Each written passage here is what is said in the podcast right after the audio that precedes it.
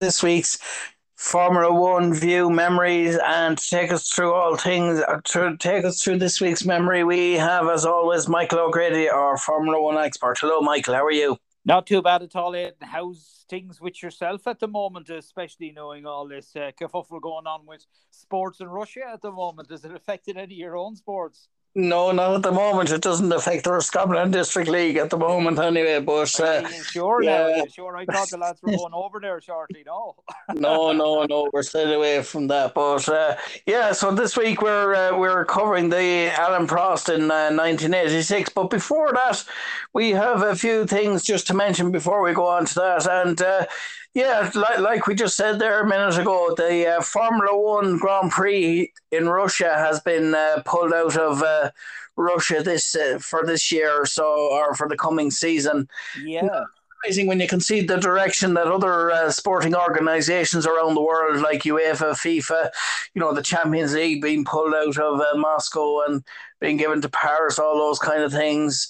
Coaches leaving far, even like I was saying to you, a coach there, um, he played for Liverpool and he was coaching in Moscow. He left the club as well, and he's Russian as well, so he he uh, didn't want to be involved. And this, this uh, the Grand Prix is is pulled out anyway, is pulled out now as well. What are your thoughts on that? And also, you yeah. want something else well, as well? The Russia Grand Prix was a, was a, was a, a, a, bit of a controversial one when they went there in the first place. Now the, the F1 Association at the time kind of they came to a lot of um, came into a lot of questions and a lot of people not being very hard, happy with them when they decided to go to, to, to Russia originally, and they basically stated that they're not political; they're just uh, they're just sports and that. Now, I, I don't think anybody can really do that. You know, it's you know, non-political, yeah, that that's absolutely fine if you're, you know, just local politics or you know things like that. This is a little bit more past politics, and I think the F one did exactly the right thing they should do. Determined. I think this is more this is more of a human rights thing, and uh, you can understand why, I suppose, you know, and uh, I suppose it's in line with other sporting organisations. And I think the sporting organisations are kind of under pressure because if they didn't pull out, it would have been, it would be nearly like seen as condoning it. Oh well, absolutely. I'd agree with you totally, and and I do I do think it's more of a it's more of a human rights thing. It's more of a moral thing, really, really, isn't it? More yeah. anything else, you know, this is wrong. You shouldn't be doing it. I'm sorry, we're not going now.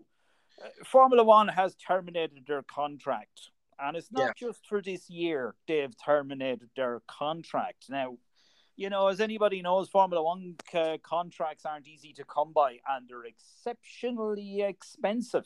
Um, so what Russia will do with that afterwards, I don't know, because there's an awful lot of money to be made from Formula One.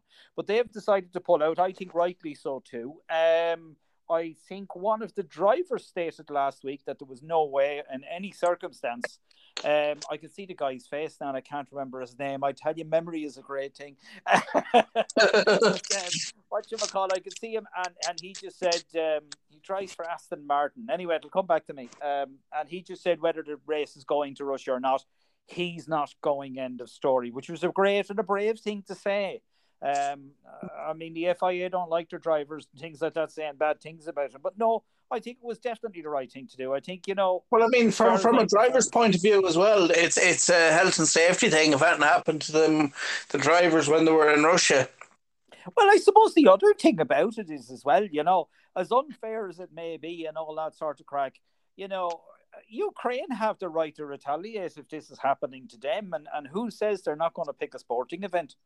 You know, and it's nothing to do with other the fact that you know war is war, is to say, you know, you don't know what's going to happen next. So, yeah, again, you know what's going to happen there. There's also a curious one I was looking at during the week. Um, Nikita Mazepin, as a, a lot of people will know, um, is a Russian driver, and there's actually uh, small question marks going around um, yeah. as to whether he'll be driving even this year. I mean you know, the termination of the Russian Grand Prix uh, will, means, you know, there's no longer a St. Petersburg shift from 2023 onwards. And that's a major blow to Russia's sporting community, I would say. You know, and I mean, uh, the thing is, the contract was until 2025. So, yeah. for all likelihood, there ain't going to be any Formula One racing till then. Um, so, as to whether Haas team, I think, are happy with him, but as to whether or not he's going to be able to continue on that with the amount of heat he's actually facing at the moment. He is just a, a sporting driver, as to say, you know. But I mean, he's, he's kind of feeling sort of the itch himself, sort of, you know, can I do it or can I not do it? Uh, as I said, am I right in saying also the the Paralympic Committee weren't they supposed to be going?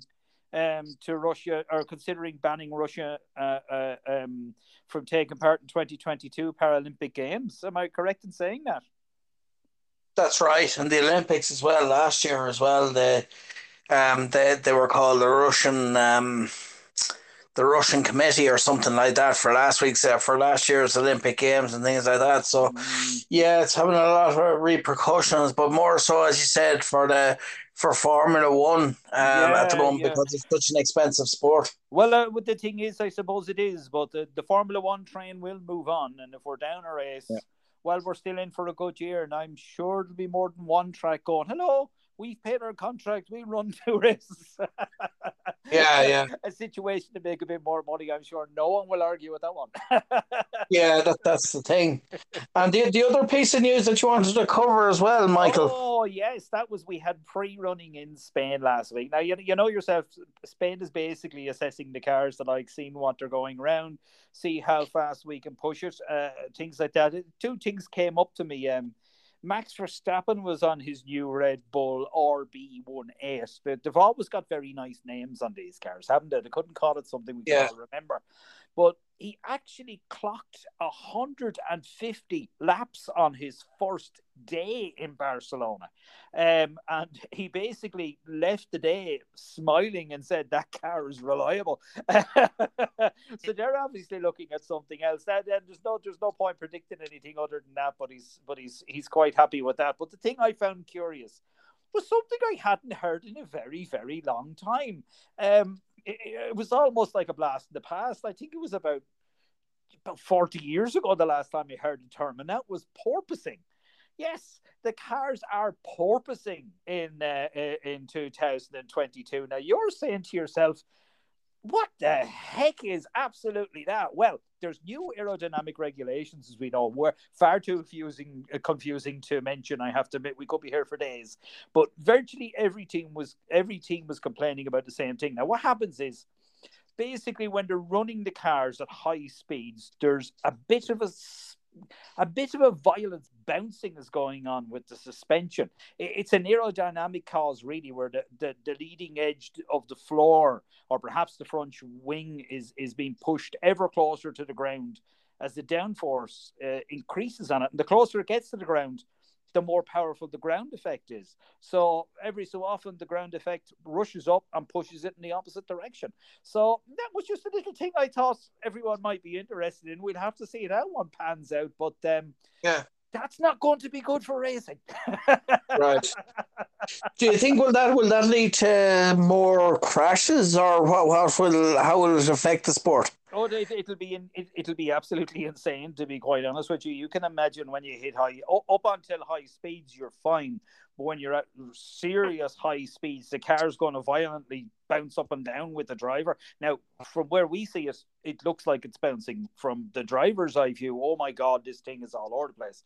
They're going to have to do something about it. They can't they can't have the season that way. And I think currently they're looking into um, allowing little tweak with the aerodynamics in order to try and stop that from happening. It is way too dangerous to be quite honest with you. They can't can't have cars running around like that, as they say, you know. Yeah. Mm. And what's the story then from uh, the point of view of um, of uh, Lewis Hamilton? Is he or is he not uh, taking part again? Is he or is he not uh, going to give it another another blast this season? Oh, he is giving it a blast this season. Um, he's given it a very muted blast this evening. This this season. Um, Lewis hasn't been in the news as much as he normally is, and he hasn't been given as many interviews as he normally does. I actually, I, I, I, don't know. I think in the back of his mind, he believed he had won the last season. Um, before the last race, he had it, and I would still say to this day, now even looking back on it, that he was ready to say, "I'm retiring." Um, yeah, and it didn't pan out that way because he was very you could see from the end of the race he was very stressed and he was very off. I can't blame him for that. I mean, yeah. God, it was a crazy race. The race before it was even more insane. It was all over the place. It, it's it was hard for people watching it to get their heads around it. Never mind guys sitting in cars going, "What's going on now?" You know. And yeah. um, he's been very reserved. He hasn't really come out with an awful lot. I'm not sure what Lewis is doing. I, I think I think Lewis would like to win it once more. And I think if he can get the eighth world championship, he's gone. But I have a sneaking suspicion, I could be wrong. I've sneaking suspicion this will be the last year we'll see him in Formula One. He is well, he's not exactly a young buck anymore now, as to say. You know, he's. Um... But he, I think this season he is kind of out to prove a point, and um, you, you know you'd like to think that there's going to be new rules brought in on the back of last year's what happened last year. But uh, I suppose really though, you, you know, um, I, I know I've spoken to a few people that are big into Formula One, along along with yourself. Uh, you know, had a look back on and things, and there's been a few articles, many an article written on it, and I think when the when the when the evidence was looked back on, really, I know we all know what, what actually did happen and things like that, but maybe. Mm. You know, people, people, a lot of people say that. Well, yeah, he should have, he should have been awarded the, he should have got the, the trophy. Yeah, based on the evidence that people have seen and reports and things like that. It's hard to say. I, I, I think he's got his you see that there, there is as in every sport there's there's an aspect of pure skill now there's no doubt he's one of the best drivers out there there's no yeah. doubt whatsoever uh, there's no doubt to me there's 22 of them on the track and they're the best drivers in the world but I think on a psychological edge, I think Max Verstappen has it. Um, it was a bit like very reminiscent of Schumacher and Hakkinen. Um, yeah. Hakkinen was, uh, you know, an incredible driver. He still is. The man does rallies and also still he's an amazing driver. But there was a bit of a psychological edge Schumacher got on him through fighting him, you know, fighting behind him, catching him, doing the unexpected all the time. Max Verstappen basically did that last year. He came out of absolutely nowhere. No one expected him to be there. He fought hammer and tongs. If he could even sniff that he could get ahead, even for two laps, he did it. He didn't play, you know, it was just if I can get ahead, I don't care if it's not for the whole race. Even if I can get ahead for a lap, I'll do it. You know, it just was, he was absolutely relentless. And even in that last race, um, with Checo backing up Hamilton the way he did and everything and that, it seemed when you look at it, Hamilton had no support whatsoever, whereas Max was he was falling back, but he had the support of the team, he had the support of the say his his teammates, he had the support of everything. It just it really was. You could, say, you could say, really, Michael, he was hard done by in a way, and you know, I, think from what what he said in this, said no, you can't blame him for how he came out about it because it was to it was to a large extent um, kind of an, an injustice. It was what happened after that, after what happened, if you know what I mean, the, the events after the incident during that race. Yeah.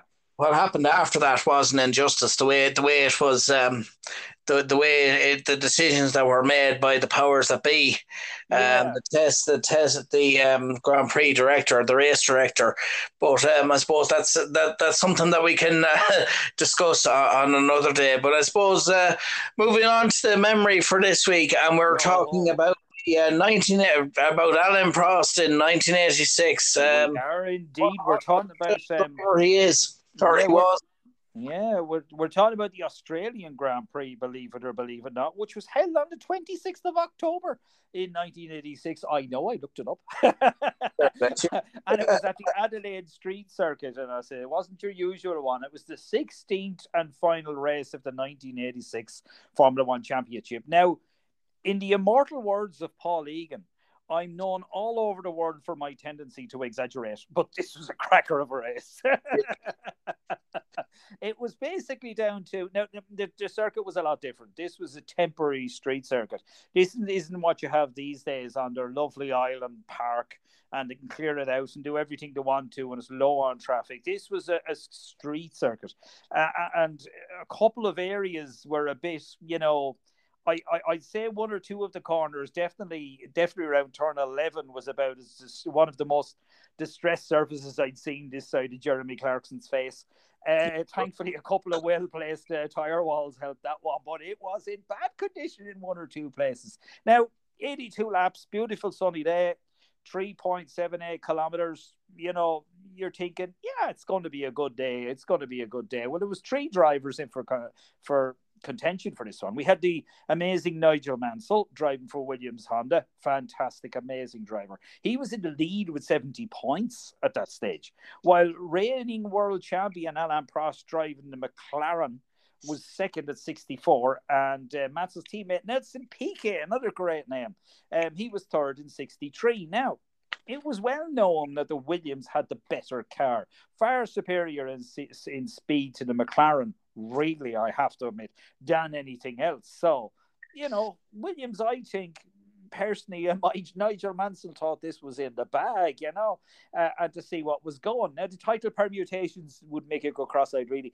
Um, if Prost or Piquet needed to win the race and hope that Mansell finished lower than third, um, that was the kind of thing they were looking at. Or Mansell just needed to finish third. That's all he did to seal the title. Um, because at that stage, you know, points were only awarded to the top six, which was nine, six, four, three, uh, two, and one. Not like they are today. It's I think it's more confusing today, but we won't go there. yeah. But that, that's the way it was. You know, if you if you do get this one up on YouTube now, crank up the volume because this was a season of of real horsepower, turbocharged engines, the works. You know, absolutely a fan fantastic stuff. BMW was a heavyweight. It produced up to like 1500, 50, 1,500 horsepower, you know, and it was the engine was, you know, explosive in more than one sense, I suppose, at the time.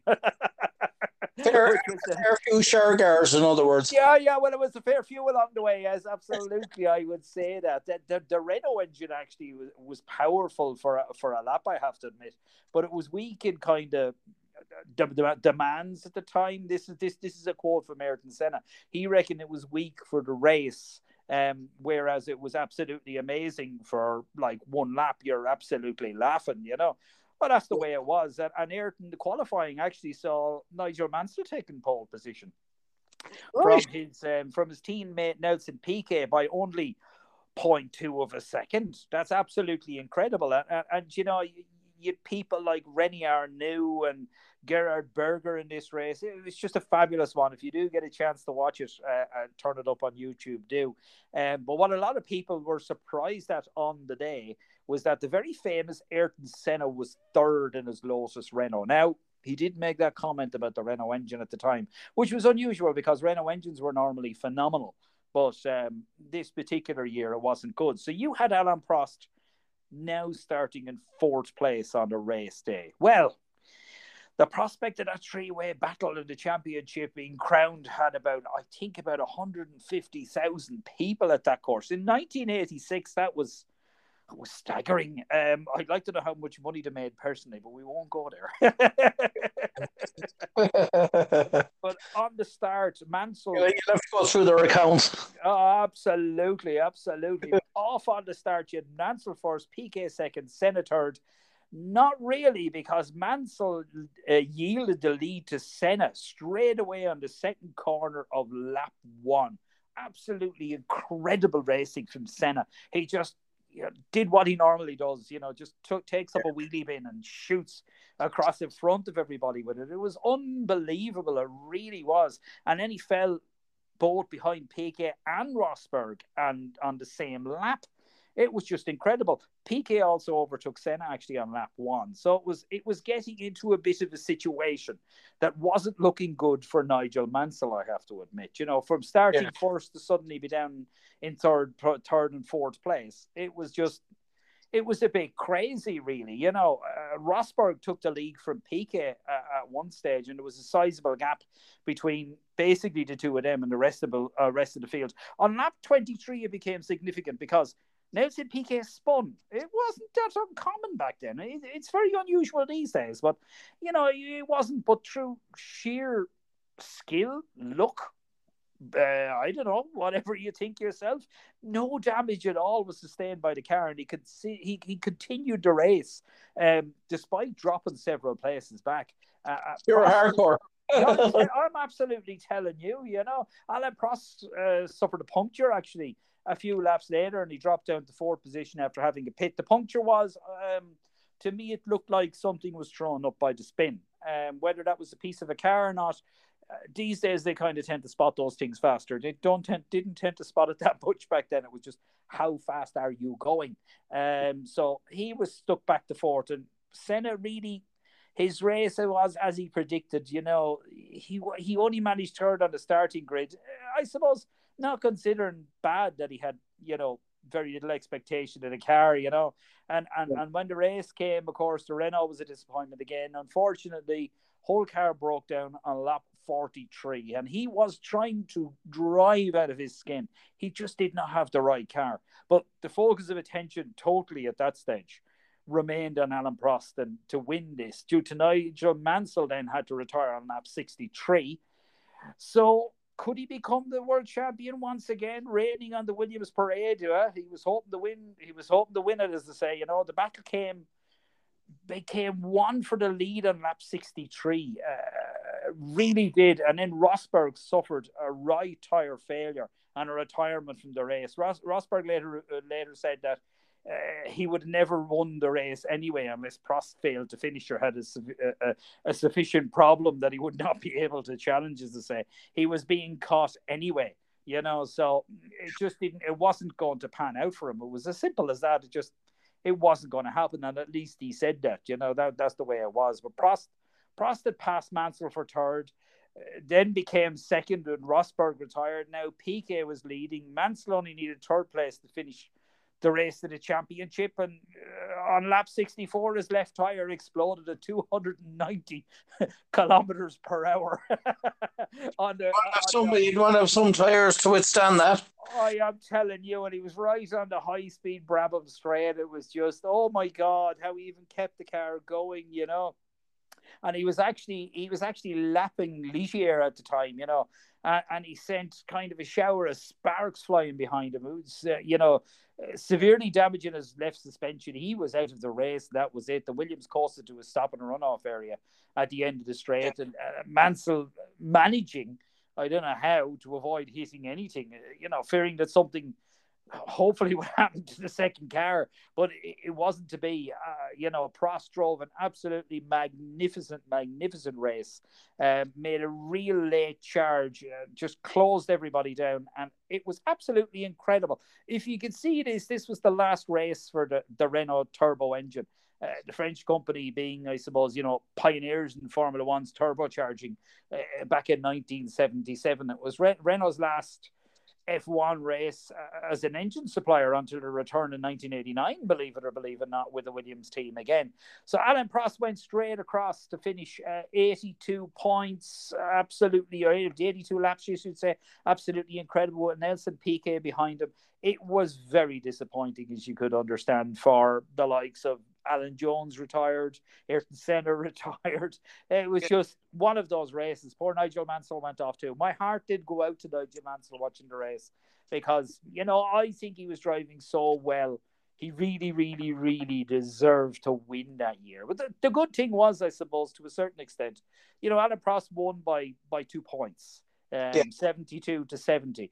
But at least, you know, Nigel Mansell and the Williams Honda team, they actually had first in the Constructors' Championship, which was quite good. Well, Alain Prost Tag McLaren team in second place. So if you're out there, if you're in for a good race and you want to hear a, a bit of a snarl of a turbocharged engine, have a look at the 1986 season. You will enjoy yourself.